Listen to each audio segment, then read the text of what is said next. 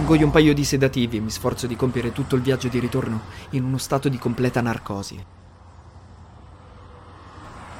Ma ci riesco fin troppo bene, tanto che rischio due volte di schiantarmi contro il guardrail. Non ho neppure la lucidità sufficiente per raggiungere una piazzuola di sosta. Devo fermarmi sotto un viadotto, nella corsia di emergenza. Reclino il sedile e mi distendo. Piombo in un dormiveglia affannoso e faccio un sogno.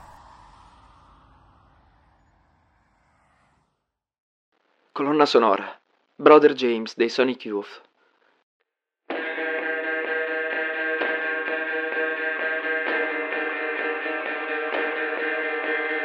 Sono arrivato a casa. Cerco di attraversare di corsa il giardino, ma le mie gambe sono molli e lente e i miei piedi sprofondano nella ghiaia del viale. Si incollano sull'asfalto del marciapiede. Finalmente riesco ad entrare in casa e mi dirigo a colpo sicuro in salotto. La vedo di spalle, seduta sul divano. Si volta, indossa un abito candido, un velo le copre il viso. Non parla. Non dico niente.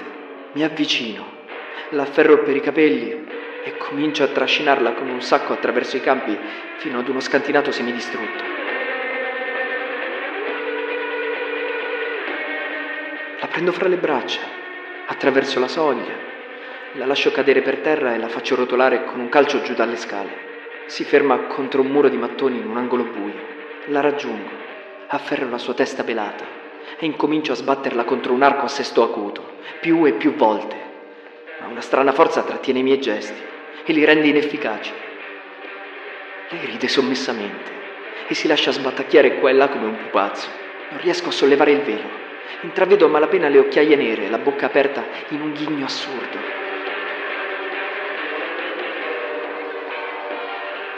Finalmente le spacco il cranio, vedo il sangue schizzare sul candore dell'abito, lacero il velo, cerco di aprirle la testa con le mani, immergo le dita nel suo cervello, inarca la schiena con un lungo gemito, sviene, afferro i suoi polsi e li infilo negli anelli di ferro che sporgono dal muro. Le strappo il vestito bianco e cerco di violentarla, ma i fotogrammi sono bloccati. La scena si svolge come a rallentatore. La fatica è enorme. Vorrei gridare, ma sono completamente aforo. La disperazione si fa sempre più acuta, diventa insopportabile, si dissolve in un intenso piacere. Decollo. Il battito delle mie ali diviene fitto e frequente. Non avverto più alcuna fatica. Rimango in quota scivolando sulle correnti. Lei pulsa all'unisono con me. Il ritmo delle contrazioni è leggero e regolare. Le dico di non preoccuparsi. Continuerò così fino ad ucciderla, fino a morire senza smettere mai.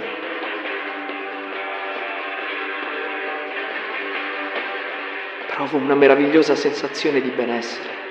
Mi levo sempre più in alto mentre il sole emette una luce intermittente, un sibilo acuto come di sirena. Sento picchiettare la pioggia. Cerco di non farci caso. Il ticchettio si fa più insistente. Non è pioggia, è grandine. La finestra dello scantinato è proprio sopra di lei. Il vetro è rotto. La grandine potrebbe farle del male. Devo proteggerla. Con uno sforzo immenso, alzo un braccio per chiudere le imposte.